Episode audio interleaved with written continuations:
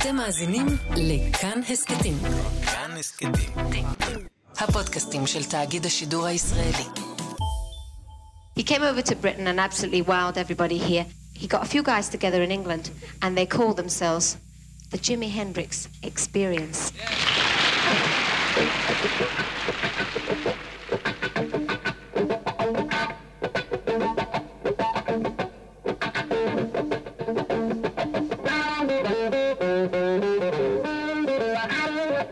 ב-24 בספטמבר 1966, בחור אפרו-אמריקאי סקרן וכחוש נחת באי הבריטי.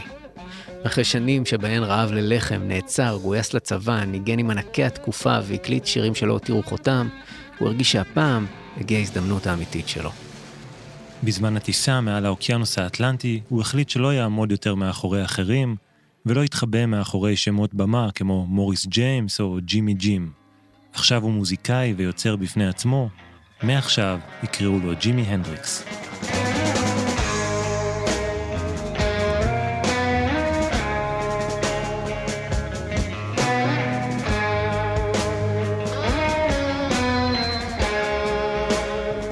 היי, אתם על הנדריקס, מיני סדרה של כאן 88 הסכתים אודות ג'ימי הנדריקס. אני תומר מולביטזון. ואני גיל מטוס. הפעם נעקוב אחרי תשעת החודשים של הנדריקס בלונדון ובאירופה בכלל. אלו היו תשעת החודשים המאושרים ביותר בקריירה שלו. בלונדון הוא התקבל באהבה, הקים את האקספיריאנס, התגבר על הפחד שלו לשיר, הקליט אלבום בכורה, הפך לאייקון אופנה, ועשה בית ספר לכל מוזיקאי שראה אותו מופיע. האמת היא שהוא חשש מהנסיעה וצ'אז צ'נדלר נאלץ לשכנע אותו. צ'אז, המנהל הבריטי החדש של הנדריקס, ידע שמוזיקאים אפרו-אמריקאים שהגיעו להופיע באנגליה זכו לקבלת פנים של מלכים והערצה שהם לא חלמו עליה.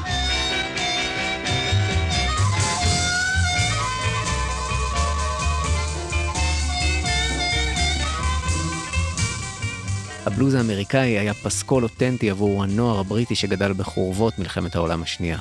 הם נחשפו אליו בזכות תחנות רדיו של הצבא האמריקאי שהוצב באירופה, ודרך ימאים ואנשי ג'אז שתרו אחר השורשים. בלונדון הנדריקס יענה משני העולמות. הוא ייתפס כאחד מאותם בלוזיסטים אותנטיים שהגיעו מארצות הברית, אך הוא גם יביא איתו רוח צעירה ורעננה של הדור החדש. מה גם שלונדון הייתה המגרש הביתי של צ'אז, ואם הוא משנה כיוון ועובר מקדמת הבמה לניהול אומנים, כדאי שזה יהיה במקום שבו ידו על העליונה. צ'אז היה הבסיסט של להקת האנימלס, אחת הלהקות הבריטיות המצליחות של התקופה, ולכן הוא הכיר את כל האנשים החשובים.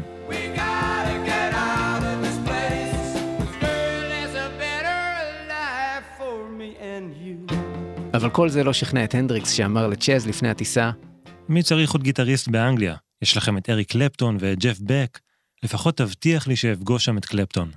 צ'אז הבטיח, ג'ימי השתכנע, וב-1 באוקטובר, שבוע אחרי שג'ימי נחת בלונדון, התרחש אחד האירועים המיתולוגיים בסיפור של הנדריקס וקלפטון.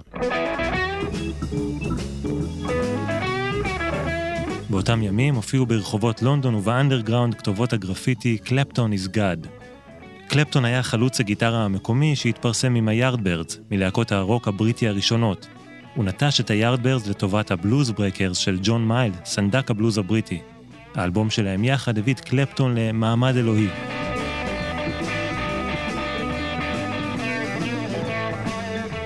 אבל אחרי שהאלבום יצא, קלפטון כבר המשיך הלאה ואיחד כוחות עם המתופף ג'ינג'ר בייקר ועם הבסיסט ג'ק ברוס. שניהם נחשבו לטובים בתחומם, ויחד עם קלפטון הם היו לאחת ה supergroups הראשונות והגדולות בהיסטוריה. הקצפת של נגני בריטניה, קרים. אלבום הבכורה שלהם יראה אור רק בדצמבר 1966, אבל כשהנדריקס הגיע לאנגליה בספטמבר, קרים כבר הייתה מרכז השיח של סצנת המוזיקה.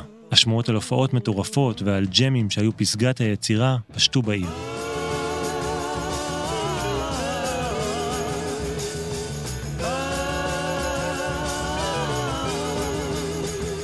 צ'אז הלך לדבר איתם וסיפר להם על גיטריסט אפרו-אמריקאי מוכשר שהוא החל לנהל.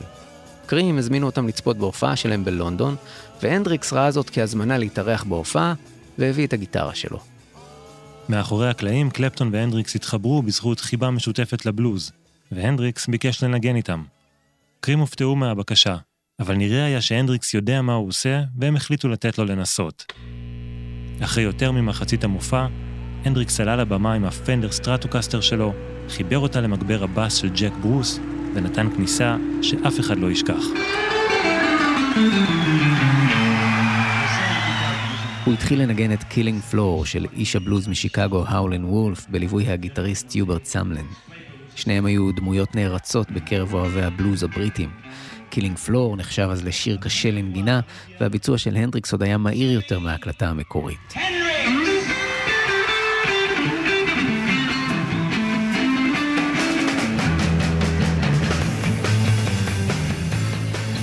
קלפטון נתפס לא מוכן. הביצוע של הנדריקס היה כל כך חזק ושונה, שהוא לא ידע מה לעשות. הוא עמד מאחור והידיים שלו נשמטו מהגיטרה. הוא לא הצליח לנגן תו אחד והחליט לרדת מהבמה. מאחורי הקלעים הוא עישן סיגריות בעצבנות, ונזף בצ'אז על כך שלא הזהיר אותו מראש. צ'אז זרח מרוב אושר.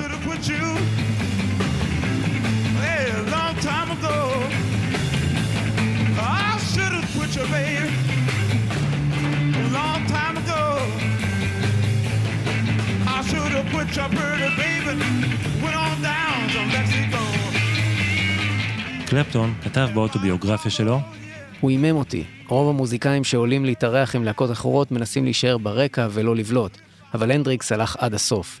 הוא ניגן בגיטרה עם השיניים, מאחורי הראש, ונתן את כל ה show. זה לא היה רק פירוטכניקה, זה היה נהדר גם מבחינה מוזיקלית. אנחנו רק התחלנו לעשות את שלנו, אבל הוא היה הדבר האמיתי. האמת, זה קצת לא הוגן, כי הנדריקס הכיר טוב את השיר וניגן אותו רבות על בימות ה Chitlin' Circuit. ב-1966 הוא ביצע את השיר ואפילו הוביל את השירה כשהיה חלק מהלהקה של קרטיס נייט.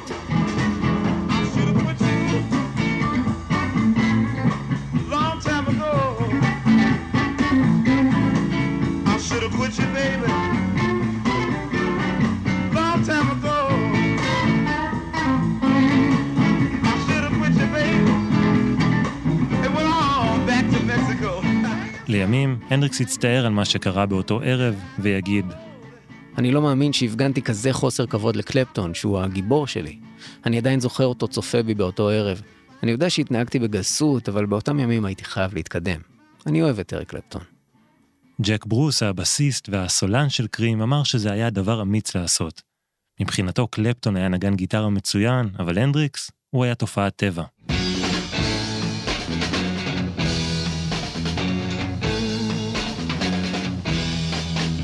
השמועה פשטה בעיר. הנדריקס הוריד את אלוהים מהבמה. כמה חודשים אחרי, חברי קרים יהיו אלו שיגיעו להופעה של הנדריקס.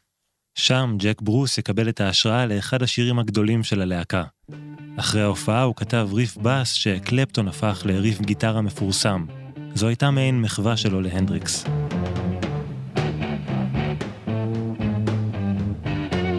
אגב, אחרי ש-Sunshine of Your Love יצא, הנדריקס התחיל לבצע גרסה אינסטרומנטלית של השיר. לא בטוח בכלל שהוא היה מודע לעובדה שריף הפתיחה נוצר בהשראתו.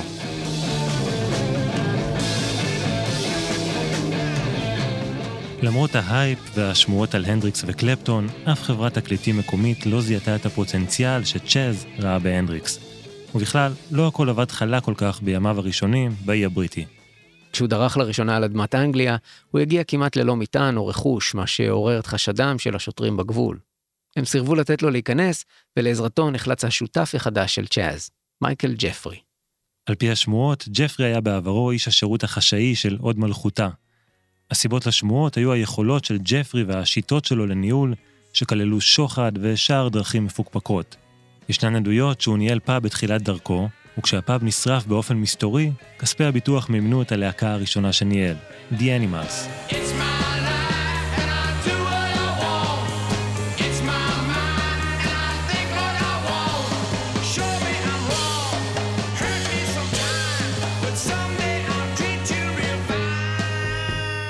בלי ג'פרי, ספק אם צ'אז היה מצליח להתמודד עם החוזים הבעייתיים שהנדריקס חתם עליהם, או לארגן לו דרכון, בייחוד לאור העובדה שלא הייתה לג'ימי אפילו תעודת לידה.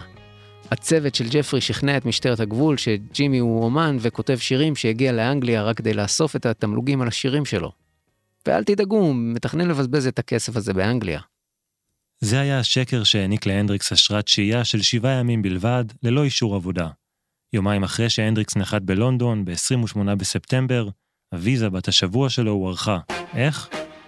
ובכן, כנראה שג'פרי שיחד מישהו. הערב הראשון של הנדריקס בלונדון התחיל, איך לא, בדרמה. צ'אז לקח אותו למועדון קטן שמשך אליו חברים מהברנז'ה של לונדון בשנות ה-60. מי שחיכתה לו שם בציפייה הייתה לינדה קיט. קיט, כזכור, גילתה אותו בניו יורק, ואיתה הוא התנסה לראשונה ב-LSD. היא זו שעודדה אותו לשיר, העניקה לו גיטרת פנדר מהאוסף הפרטי של מי שהיה בן זוגה קית' ריצ'רדס, ושידכה בינו לבין צ'אז צ'נדלר. אמנם הייתה בין הנדריקס ולינדה משיכה הדדית, אבל מעולם לא קרה ביניהם דבר רומנטי. הנדריקס לא הסכים להתחייב לאישה אחת, והוא דאג להעביר את זה לכל מי שניסתה לשים לו גבולות. You're still looking for that certain girl? Certain girl, what girl? The, the certain one. You, uh, you- you're not married. No. Do you see yourself married ever? No, I hope not. But you'll never get a situation comedy on television then. באותו ערב בלונדון, כשהם נפגשו שוב וישבו יחד, היא גילתה שהגישה הזו של הנדריקס היא אמיתית. זה קרה כשנכנסה למועדון בחורה צעירה בשם קטי הצ'ינגהם, שהייתה מיודדת עם צ'אז וחבריו. היא הייתה די-ג'יית וגרופית שהסתובבה במעגלים של האנימלס, הביטלס ולהקות בריטיות נוספות. בזמן שלינדה הלכה לשירותים, הנדריקס סימן לקטי להתיישב לידו. בספר שלה קטי כתבה שהוא נשק אותה באוזן ולחש לה שהיא יפה. זה היה נדוש, היא אמרה, אבל היה משהו מתוק ותמים באופן שבו הוא אמר את זה. כשלינדה חזרה מהשירותים וראתה אותם יחד, היא סיננה קללה לעברה של קטי, והתפתחה במקום מהומה שכללה משיכות שיער, דחיפות, צעקות ובקבוק וויסקי אחד שנופץ על השולחן. צ'אז מיהר להוציא את הנדריקס מהמקום, הוא חשש שהמשטרה תגיע ותבטל לו את אשרת השהייה. קטי ליוותה את הנדריקס למונית ונסעה איתו למלון. שם הם העבירו את הלילה.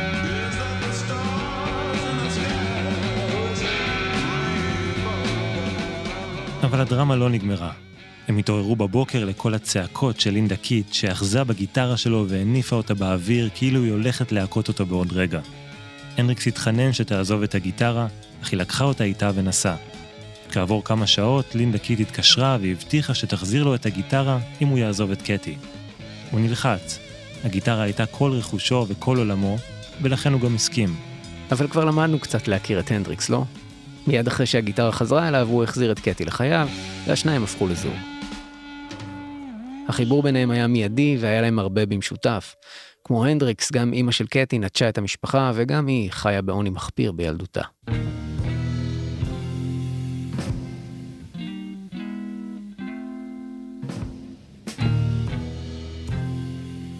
הם עברו לגור יחד במהרה, ולמרות האהבה הגדולה, הם גם היו רבים לא מעט. הנדריקס כאמור לא הסכים להתמסר לאישה אחת, אבל בו זמנית גם קינה לקטי. בסרט עלילתי שנעשה על חייו ובכמה ספרים ניתן כי הוא הכה אותה עם השפורפרת של הטלפון. אבל קטי הכחישה אלימות מצידו. היא תקפה את יוצרי הסרט ואת כותבי הספרים, ואפילו איימה בתביעות. מקור השמועות היה בריבים די פומביים בין השניים, וקטי אכן מעידה שהריבים ביניהם יכלו להיות קשים ביותר, במיוחד כשאלכוהול היה מעורב.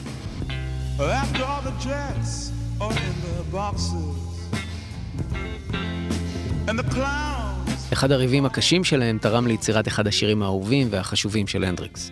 אחרי ויכוח סוער, קטי נפצע צלחות בבית ויצאה החוצה בסערה. יום למחרת, כשהיא חזרה ושאלה את הנדריקס מה הוא עשה בזמן שלא הייתה בבית, הוא השיב לה שהוא כתב שיר חדש. על הדף שהוא הביא לה נכתבה הכותרת The Wind Cries Mary. מרי היה שמה האמצעי של קטי. לדבריה, אחרי שהיא שברה את הצלחות, הנדריקס הביא מטאטא לאסוף את השברים.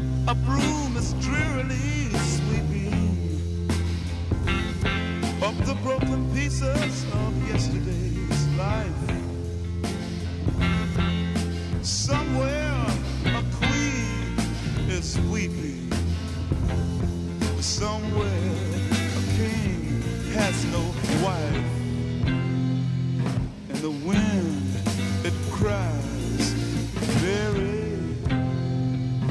כמה חודשים לפני שהנדריקס הגיע ללונדון, המגזין טיים טבע את הביטוי Swinging London, לונדון החוגגת.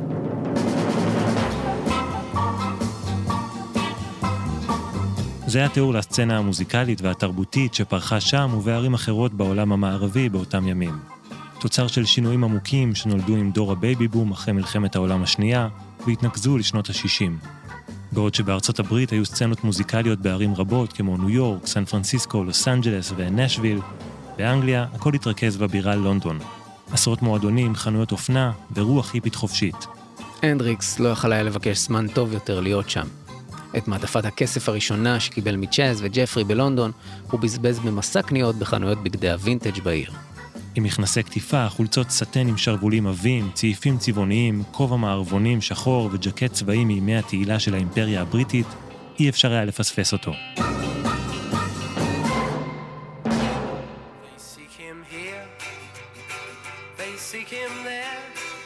עוד בטרם אנשי הצצנה הבריטית ידעו את שמו המדויק, הם כינו אותו האיש שנכנס לארון של ילדה ולבש את כולו. הנדריקס הקדים את האופנה שתכבוש את כל העולם ב-1967.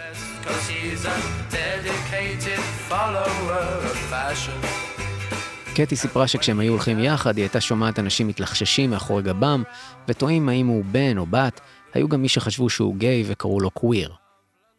באחד הימים הראשונים בעיר, כשהוא לבוש במעיל הצבאי שרכש, קבוצת שוטרים מקומית עצרה אותו והכריחה אותו לפשוט את המעיל. הם חשבו שזה עלבון וזלזול באנשים שמתו במדים האלו. אחרי שהם הסתלקו, הנדריקס כמובן לבש את המעיל שוב. So let them laugh, laugh at me.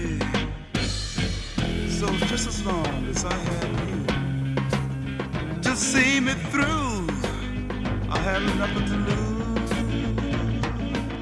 אירועים כאלו לא הפריעו לו. הוא היה אפרו-אמריקאי שחי וסבל כמה שנים בדרום הגזעני של ארצות הברית.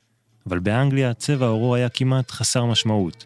גם מערכת יחסים בין גבר שחור לאישה לבנה לא הייתה כזה עניין בלונדון, ובטח שלא גררה תגובות קשות ואלימות כמו שהייתה גוררת בארצות הברית.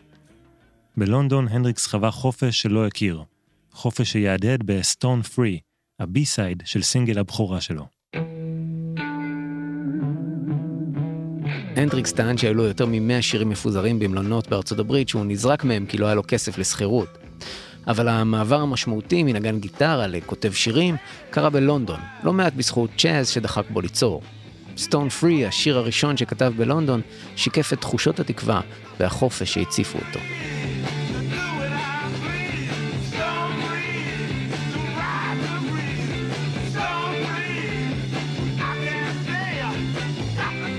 מספר ימים אחרי שהנדריקס נחת באנגליה, נכנס למשרדים של ג'פרי וצ'אז, גיטריסט שהגיע לאודישן עבור סולן להקת האנימלס לשעבר, אריק ברדון.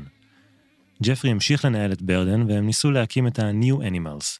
הגיטריסט עבר את האודישן, אבל לצ'אז היו תוכניות אחרות בשבילו. הוא שאל אותו אם הוא יודע לנגן על בס ואם הוא ירצה להצטרף ללהקה החדשה של הנדריקס כבסיסט. לא היה לו מושג מי זה, אבל אחרי ג'ם קצר עם הנדריקס, הוא אמר שהוא לא יודע לנגן על בס, אבל הוא יכול ללמוד. קראו לו נואל רדינג, הוא היה החבר הראשון בלהקת The Jimi Hendrix Experience.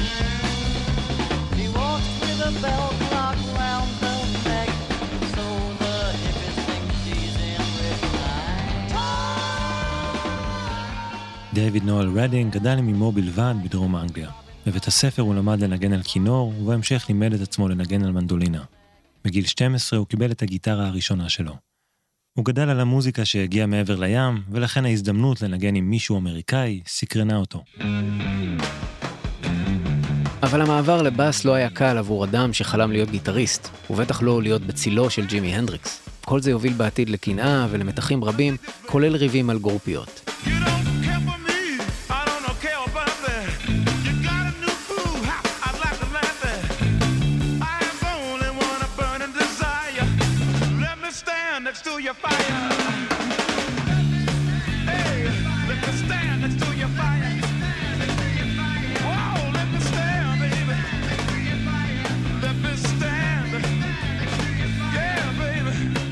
כשהנדריקס ביקר לראשונה בבית אמו של נואל רדינג, הוא שאל אותה אם הוא יכול לשבת לצד האש באח כדי להתחמם. הכלב שלה חסם לו את הדרך והוא סינן לעברו. Oh, move over, Rover, and let Jimi take over.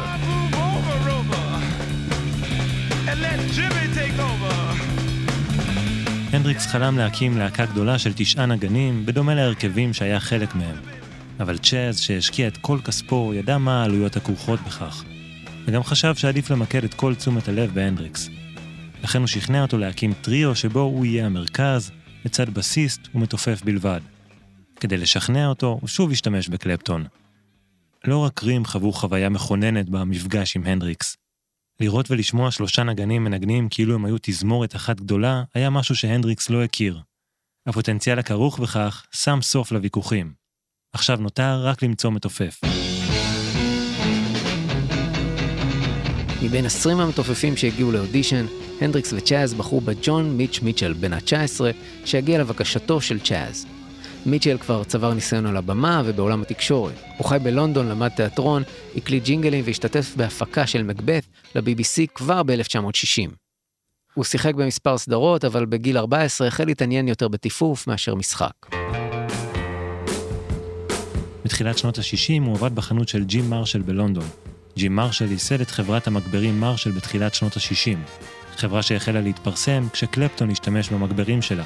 העבודה של מיטשל בחנות עזרה לו לחבור למוזיקאים ולהקליט עם כמה להקות שונות שלא ממש הצליחו. כך צ'אז שמע עליו.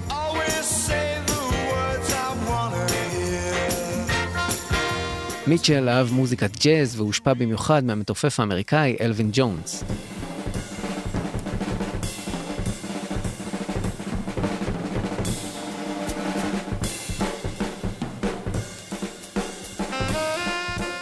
ג'ונס ניגן עם מוזיקאים רבים, ואפשר לשמוע אותו גם ב masterpiece של ג'ון קולטריין, Love Supreme.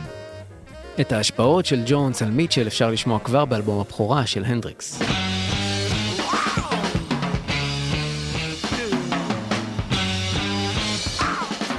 השם שנבחר ללהקה היה The Experience, מעין גימיק שיווקי, חוויה נדירה ויוצאת דופן של מוזיקה. מיטשל היה המתופף הנכון למוזיקאי כמו הנדריקס. הוא ידע לא להפריע לרגעי הגיטרה הנדירים שלו, אך גם לזרוח בעצמו במקומות הנכונים. נואל רדינג היה העוגן של השלישייה. גיטרת הבאס שלו החזיקה את כל העניין ואפשרה למיטשל ולהנדריקס לצאת להרפתקאות מוזיקליות. Jimi Hendrix there with that fantastic guitar playing and singing. Noel Redding on eight string bass guitar, a pretty rare instrument and a pretty rare sound, and of course Mitch Mitchell on drums. Ladies and gentlemen, this ridiculous crew, that's the Jimi Hendrix experience, are now off. I'm going with them. Hope we'll all make it. Uh, t- tell them we went that away, driving south.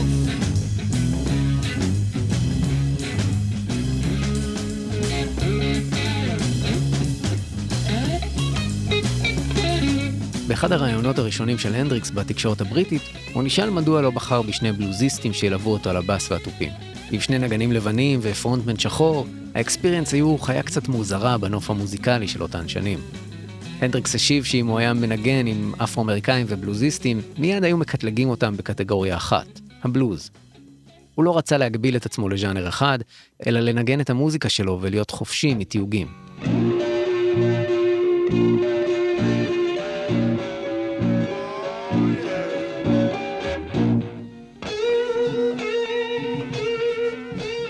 אבל הוא לא יכול היה לברוח מהבלוז באמת. זה היה חלק מה-DNA שלו. ואחד השירים שהכי מבטאים את זה באלבום הבכורה הוא השיר Red House. המקור של השיר נעוץ בשיר הבלוז Travelin' to California של אלברט קינג.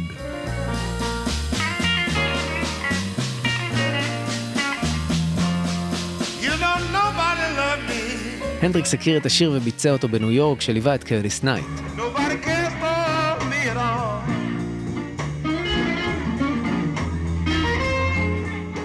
בימיו בגריניץ' וילג' בניו יורק הוא החל להפוך אותו לשיר משלו, בהשראת אנשים בחייו. ביניהן גם לינדה קיט.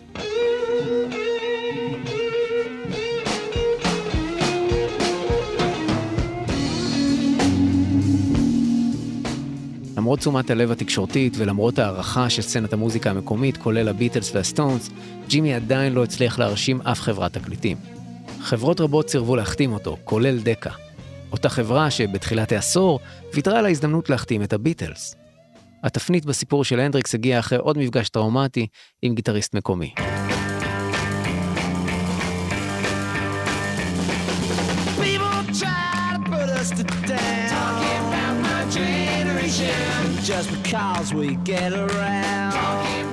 אחרי שפיט טאונזנד, גיטריסט ומייסד The Who, ראה את הנדריקס בהופעה, גם הוא התמלא תחושות קשות ומחשבות פרישה. הוא הבין שכל המניירות שלו כגיטריסט, כולל הנפת הגיטרה באוויר והשבירה שלה, נראות חיוורות מול הנדריקס. הוא אמר לימים בריאיון שהנדריקס לקח בחזרה את המוזיקה השחורה מאנגליה. גיליתי שכל מה שהיה לי הם כמה גימיקים שהוא לקח בחזרה. הוא לא רק חיבר אותם בחזרה ל Rhythm and Blues שמשם הם הגיעו, אלא הוסיף להם מימד חדש. אבל כמו עם קלפטון, כך גם עם טאונזנד. כשהקנאה דעכה מעט, האישיות של הנדריקס כבשה אותו והשניים התחברו. יחד עם צ'אז, טאונזנד שכנע את המנהלים של The Who להחתים את הנדריקס. הם בדיוק הקימו את הלייבל העצמאי Track Records כדי למקסם את הרווחים של The Who. Oh.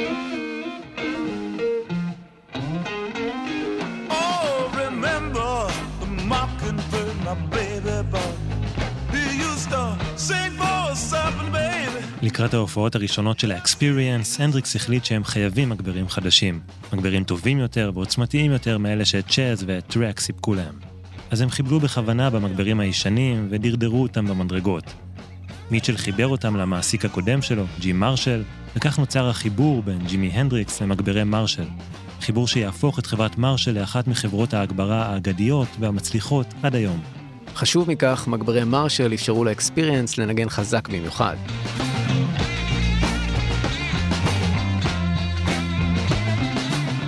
הנדריקס הרבה להסביר את עניין הדציבלים הגבוהים.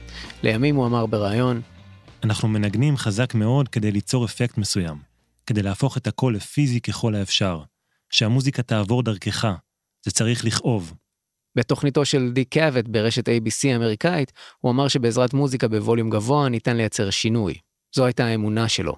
The Electric Church. I, I want to clear something with you. I heard you use the expression uh, an electric church as an ambition you had. Was this speaking metaphorically or poetically, or do you really want to? That's just a belief that I have, you know. It's and it's uh, we do use electric guitars. Everything, you know, is electrified nowadays, you know. So therefore, the belief comes into you know through electricity to the people, whatever. That's why we play so loud. We plan for our sound to go inside the soul of the person, actually, you know, and see if they can awaken some kind of thing in their minds, you know, because there's so many sleeping people. you can call it that if you want to. Hey, Joe.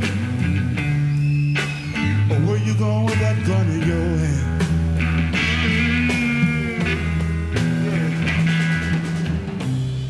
Hey, Joe. זה התיעוד הראשון של הג'ימי הנדריקס אקספיריאנס. הופעה חיה ב-18 באוקטובר 1966 באולם האולימפיה המפורסם בפריז בפני 2,000 איש. התיעוד נעשה בידי תחנת רדיו ששידרה והקליטה את המופע. הזמר ג'וני הולידיי, שנחשב לאלוויס הצרפתי, התרשם מהנדריקס בלונדון והציע לו לחמם אותו במשך שבועיים בצרפת. אלו היו ההופעות הראשונות של ה Experience, ורדינג ומיטשל הבחינו באופן שבו הנדריקס משתנה מהרגע שהוא דורך על הבמה. לפתע הם ראו כיצד הוא הופך מאדם שקט לחיית במה, ואיך כשירד מהבמה, הוא חזר שוב להיות שקט ומכונס. בביקורת על ההופעה הראשונה אפילו לא ציינו את שמו של הנדריקס. נכתב שם, זמר גיטריסט עם רעמת שיער פרועה שהופיע במשך שלושת רבעי שעה ולפעמים ניגן עם השיניים. שילוב רע בין ג'יימס בראון לצ'אק ברי. אבל הקהל חשב אחרת, ומהר מאוד הלהקה הפכה לאטרקציה. רוב החומרים שהם ביצעו באותן הופעות היו גרסאות כיסוי, ומעל כולן, בלט במיוחד הביצוע להיי ג'ו.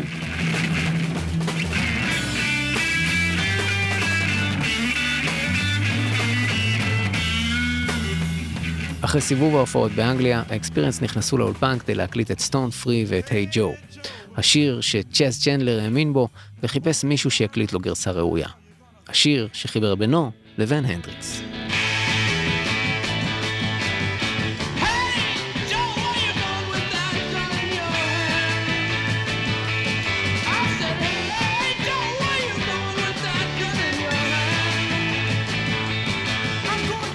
זו הגרסה הראשונה של היי ג'ו.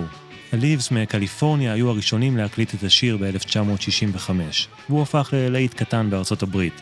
מאז ועד היום יש ויכוח מי כתב את השיר שעוסק בגבר שמגלה שאשתו בוגדת בו, רוצח אותה ונמלט למקסיקו. תרבות הנגד בשנות ה-60 אימצה את השיר למרות שבעיני רבים הוא מטיף לשנאת נשים.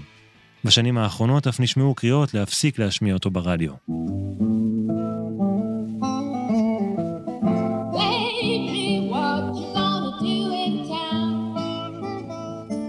מקור השיר הוא ככל הנראה Baby Please Don't Go to Town, שיר של זמרת הפולק נילה מילר משנת 62.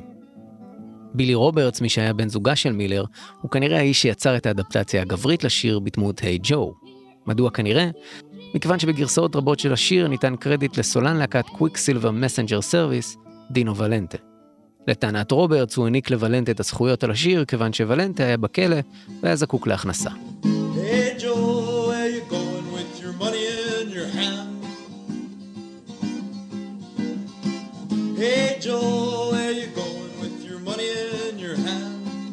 אם אכן רוברטס כתב את היי hey ג'ו, אז הוא מיזג את הגרסה של נילה עם שני שירים נוספים. הראשון הוא ליטל סיידי, שיר עממי שמקורו בתחילת המאה ה-20.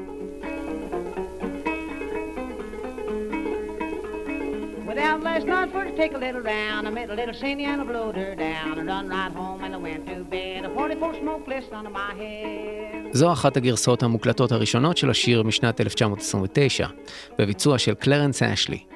מוזיקלית אין לו שום קשר להיי ג'ו, אך הוא זכה לעשרות גרסאות בשמות שונים. בכל הווריאציות של השיר, מדובר בגבר שבורח אחרי שהוא רצח את אשתו.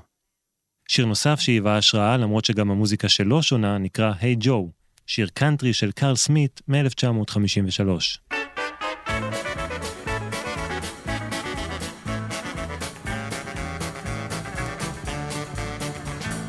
Hey, Joe. Where'd you find that pearly girlie? Where'd you get that jolly dolly? מאות מוזיקאים ביצעו את היי ג'ו של רוברטס במשך השנים, ולהקות רבות טוענות שהגרסה שלהן היא זו שהשפיעה על הנדריקס. אבל הגרסה שצ'אז צ'נדלר שמע, הגרסה שהדליקה אותו על השיר, הייתה זו של זמר הפולק טים רוז. אם אכן לינדה קית' הכינה את הנדריקס לכך שצ'אז מגיע לצפות בהופעה שלו, אם היא אכן סיפרה לו שהוא מחפש מישהו שיקליט גרסה להיי ג'ו, זו הגרסה שהיא השמיעה לו. והאמת, שהדמיון בין הגרסאות די ברור. תשפטו בעצמכם. Hey, Joe. Where you going with that, ah, that gun in your hand? Hey, Joe. I said, where you going with that gun in your hand? כבר בתחילת הדרך של האקספיריאנס התעוררה השאלה מי השיר. למרות שהנדריקס כבר שר בניו יורק והרגיש מעודד אחרי שראה את ההצלחה של דילן, הוא היה חסר ביטחון לגבי יכולות השירה שלו, והיה נבוך מהקול שלו. גם אחרי שכבר הצליחו לשכנע אותו לשיר, הוא ניסה להסוות כמה שיותר את השירה על ידי כך שהגביר את הווליום של הגיטרה. והוא ניגן חזק מאוד במטרה לקבור את הקול במיקס. באחת ההקלטות הראשונות של היי ג'ו, אפשר לשמוע את הנדריקס צוחק ומבקש להתחיל את השיר מההתחלה. הוא מבקש שינמיכו אותו ויגבירו את קולות הליווי. Hey, Joe. Oh, God. Hey, make the voice a little lower and the band a little louder, okay? היי ג'ו הייתה הקלטת האולפן הראשונה של הנדריקס והלהיט הראשון שלו. הסינגל יצא ב-16 בדצמבר 1966 וטיפס עד למקום השישי במצעד הבריטי. ישנה טענה כי ההצלחה הראשונית והמהירה שלו קשורה בכך שמייקל ג'פרי שלח אנשים לרכוש עותקים של הסינגל, וכך הוא טיפס במצעדי המכירות וחייב את תחנות הרדיו להתייחס אליו. אבל השיר זכה להשמעה רבה גם בתחנות הרדיו הפיראטיות, שלא הסתמכו על מצעדי המכירות. כך או כך, הנדריקס ביצע אותו בהופעות ובטלוויזיה, והלהיב את הקהל כשניגן את הסולו של השיר עם השיניים.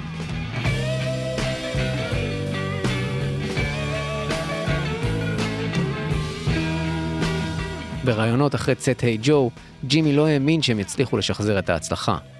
הוא אמר שהסינגל הבא לא יצליח באותה מידה, אבל צ'אז חשב אחרת.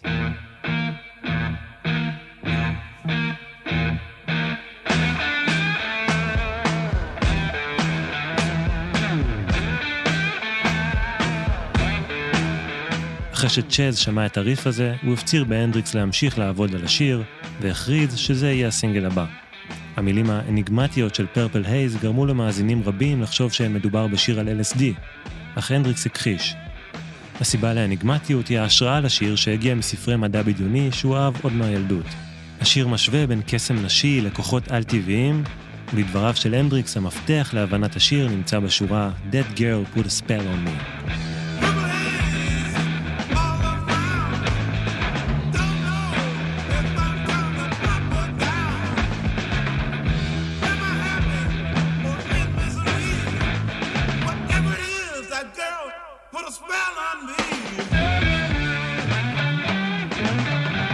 Purple Haze לא היה רק הסינגל השני של הנדריקס, אלא גם שיר שמפגין כמה הנגינה של הנדריקס הייתה מתקדמת וחדשנית. הוא עשה כאן שימוש באקורד שמכונה Dominant 7 Sharp 9 Chord. או כפי שקוראים לו מאז שהנדריקס עשה בו שימוש, The Hendrix Chord. הנדריקס לא המציא אותו, אבל הוא הפך את השימוש בו לפופולרי. אז מה כל כך מיוחד באקורד הזה? המתח בין שני התווים האלו.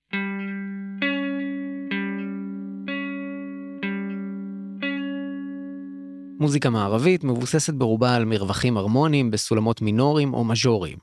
אקורד הנדריקס משלב בין תווים מסולמות שונים, מה שמייצר דיסוננס עדין בין מינור למז'ור שלוכד את האוזן. אפשר לשמוע אותו גם בסינגל החמישי של הנדריקס, Foxy Lady.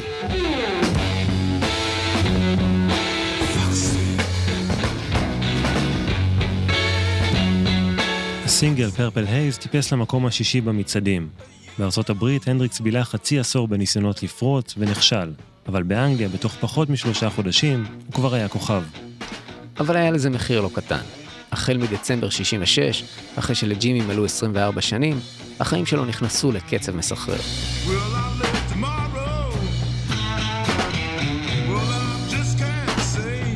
אלבום הבכורה של הנדריקס ואקספיריאנס הוקלט ב-27 שעות בלבד בגלל המחסור בתקציב. צ'אז הפיק אותו ופעמים רבות כשהם חשבו שהם עושים חזרה, הוא למעשה הקליט אותם, וזה היה הטק שנכנס לאלבום עם קצת תיקונים. ההקלטות נפרסו על פני מועדים שונים בין הופעות והתקיימו לרוב בלילות, כשזמן האולפן היה זול יותר. כשהוא לא היה עסוק בהופעות והקלטות, הנדריקס התראיין ללא הפסקה.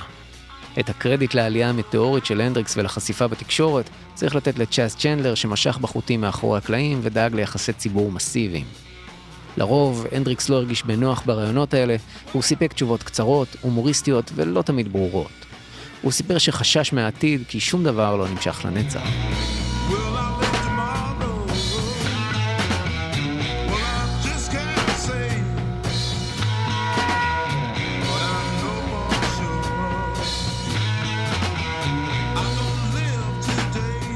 כדי להתמודד עם העומס, הביישנות והלחץ, הנדריקס נשען רבות על סמים ואלכוהול. האלכוהול הוציא מג'ימי צדדים לא נעימים ולימים יוביל אותו להתפרצויות זעם והסתבכויות עם החוק. גם סיגריות הפכו לחלק מהדיאטה שלו, ומסלול ההרס העצמי של ג'ימי הנדריקס התחיל. כל החומרים שהוא צרך היו גם אמצעי בריחה מהגעגועים לאמו המנוחה וטראומות הילדות שרדפו אותו גם ללונדון. שבע שנים חלפו מאז שעזב את סיאטל וראה את משפחתו. Yeah,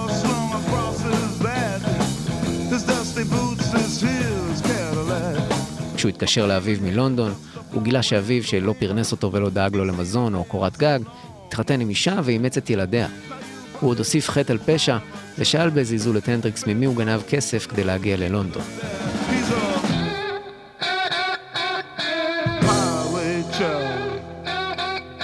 להתמכרויות של הנדריקס לא עזרה העובדה שהוא האמין בסמים ככלי מרחיב תודעה שתורם ליצירה. השימוש שלו ב-LSD, כמו אומנים רבים באותה תקופה, ניכר בשיר הנושא של אלבום הבכורה, Are You Experienced?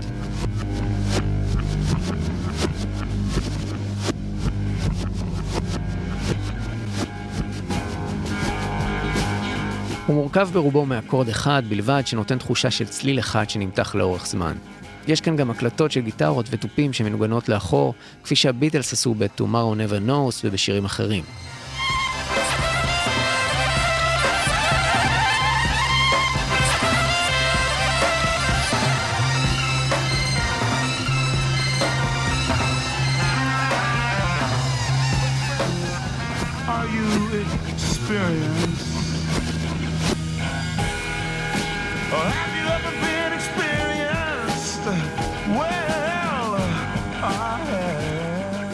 אלבום הבכורה של הנדריקס, Are You Experienced, ראה אור ב-12 במאי 1967.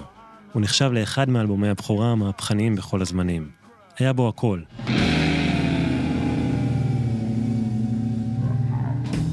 את הבלוז שהנדריקס הביא מהבית, את הג'אז שמיטשל אהב, ואת הסאונד הפסיכדלי שהחל להציף את העולם. צלילים כבדים ועמוסים לצד נגינה רכה, שילוב של אנרגיה גולמית וחיה לצד פעלולי הפקה, פשטות ומורכבות ביחד וטקסטים מלאים בדמיון. הנדריקס אמר שהמוזיקה שלו היא כמו צנצנת של סוכריות, הכל מעורבב שם. הוא כינה אותה free feeling והרבה להשתמש במונח freak out, לנגן את המוזיקה הלא נכונה, הפוך ממה שאתה חושב שצריך להיות. אריק קלפטון סיפר שהוא לא ישכח שהוא חזר ללונדון אחרי ש Cream הקליטו את Disraeli Gears. התרגשנו מהעובדה שסיימנו להקליט את מה שהחשבנו כאלבום פורץ דרך. אך לצערנו, הנדריקס בדיוק שחרר את אלבום הבכורה שלו, ובכל מקום שהלכת דיברו רק עליו. הרגשתי מדוכא.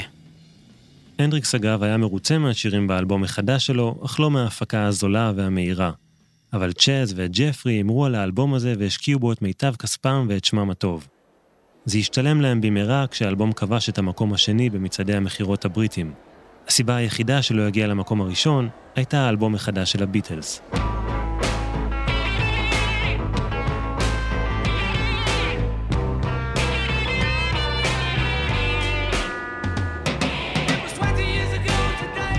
הופעת הפרידה של אקספיריאנס מלונדון התקיימה ב-4 ביוני 1967, באולם שהיה בבעלותו של בריין אפשטיין, המנהל האגדי של הביטלס. זו הייתה הופעת sold out, ובין מאות המעריצים שהגיעו, בתא הכבוד היו פול מקארטני, ג'ורג' הריסון ומוזיקאים נוספים. בחדר ההלבשה מאחורי הקלעים, חצי שעה לפני ההופעה, הנדריקס הביא פטיפון נייד ועותק של Sgt. Pepper.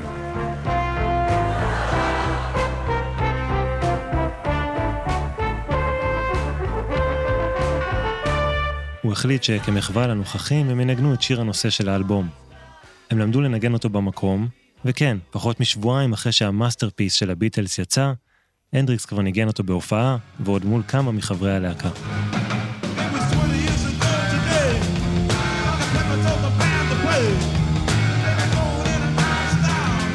עבור פול מקארטני זה היה רגע מרגש במיוחד. בסוף ההופעה, מקארטני פתח להנדריקס את הדלת לחדר האומנים, הושיט לו ג'וינט, ואמר שזה היה מושלם. לימים הוא יספר שזו אחת המחוות הכי נפלאות שעשו לו בחייו. אבל זו לא הדלת היחידה שמקארטני פתח עבורו. הוא גם יפתח את הדלת לאירוע הגדול הבא בסיפור של הנדריקס. ההצלחה המקומית של הנדריקס והאקספיריאנס משכה את תשומת ליבה של חברת האחים וורנר האמריקאית, שהחתימה אותם על חוזה הפצה בארצות הברית. שם הנדריקס היה עדיין אלמוני. אבל מקארטני, אחד הכוכבים הגדולים בעולם, סידר לו את ההופעה שתשנה הכל. הופעה בפסטיבל חדש שהתבשל באזור קליפורניה, שהפכה למרכז של תרבות הנגד. בעיקר בזכות עיר אחת. If you're going to San Francisco. בקיץ 1967, אמריקאים צעירים רבים נהרו לסן פרנסיסקו מרחבי ארצות הברית, כשברדיו התנגן הלהיט של סקוט מקנזי. השיר הזה נכתב כדי לקדם את הפסטיבל שעתיד להתקיים לא רחוק משם, בעיירה מונטריי. So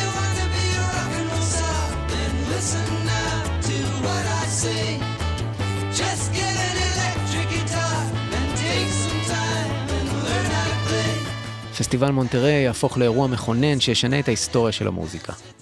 פסטיבל המוזיקה החשוב ביותר בשנות ה-60. כן, הרבה יותר מוודסטוק.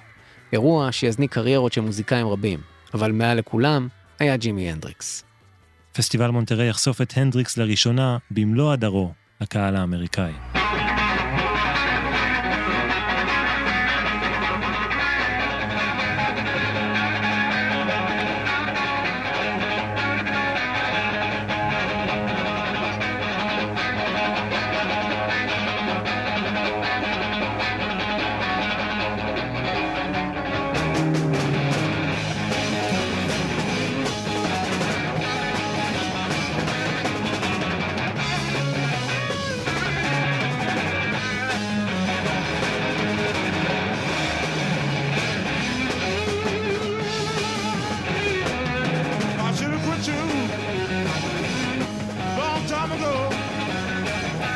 האזנתם לפרק השלישי במיני סדרה הנדריקס. את המיקס והסאונד של הפרק ערכה רחל רפאלי. תודה למאיה קוסובר, ניר גורלי, עינב יעקבי ורום אטיק. תודה גם לעמרי סקופ על ההדגמה בגיטרה. קטעי הריאיונות עם ג'ימי הנדריקס נגזרו מריאיונות שקיים עמו דיק קאבט בתוכניתו The Dick Cavett Show ששודרה ברשת ABC. ניתן לצפות בריאיונות המלאים בסרט דוקומנטרי בשם ג'ימי הנדריקס The Dick Cavett Show משנת 2002. קטעים נוספים נלקחו מה-BBC Sessions, אוסף שמאגד הופעות שונות של הנדריקס באולפני ה-BBC. רשימת מקורות ניתן למצוא באתר כאן ועמוד ההסכת. שם תמצאו גם פלייליסטים ותוכניות נוספות. אני גיל מטוס, ואני תומר מולביטזון. בפרק הבא נכבוש יחד עם ג'ימי את אמריקה.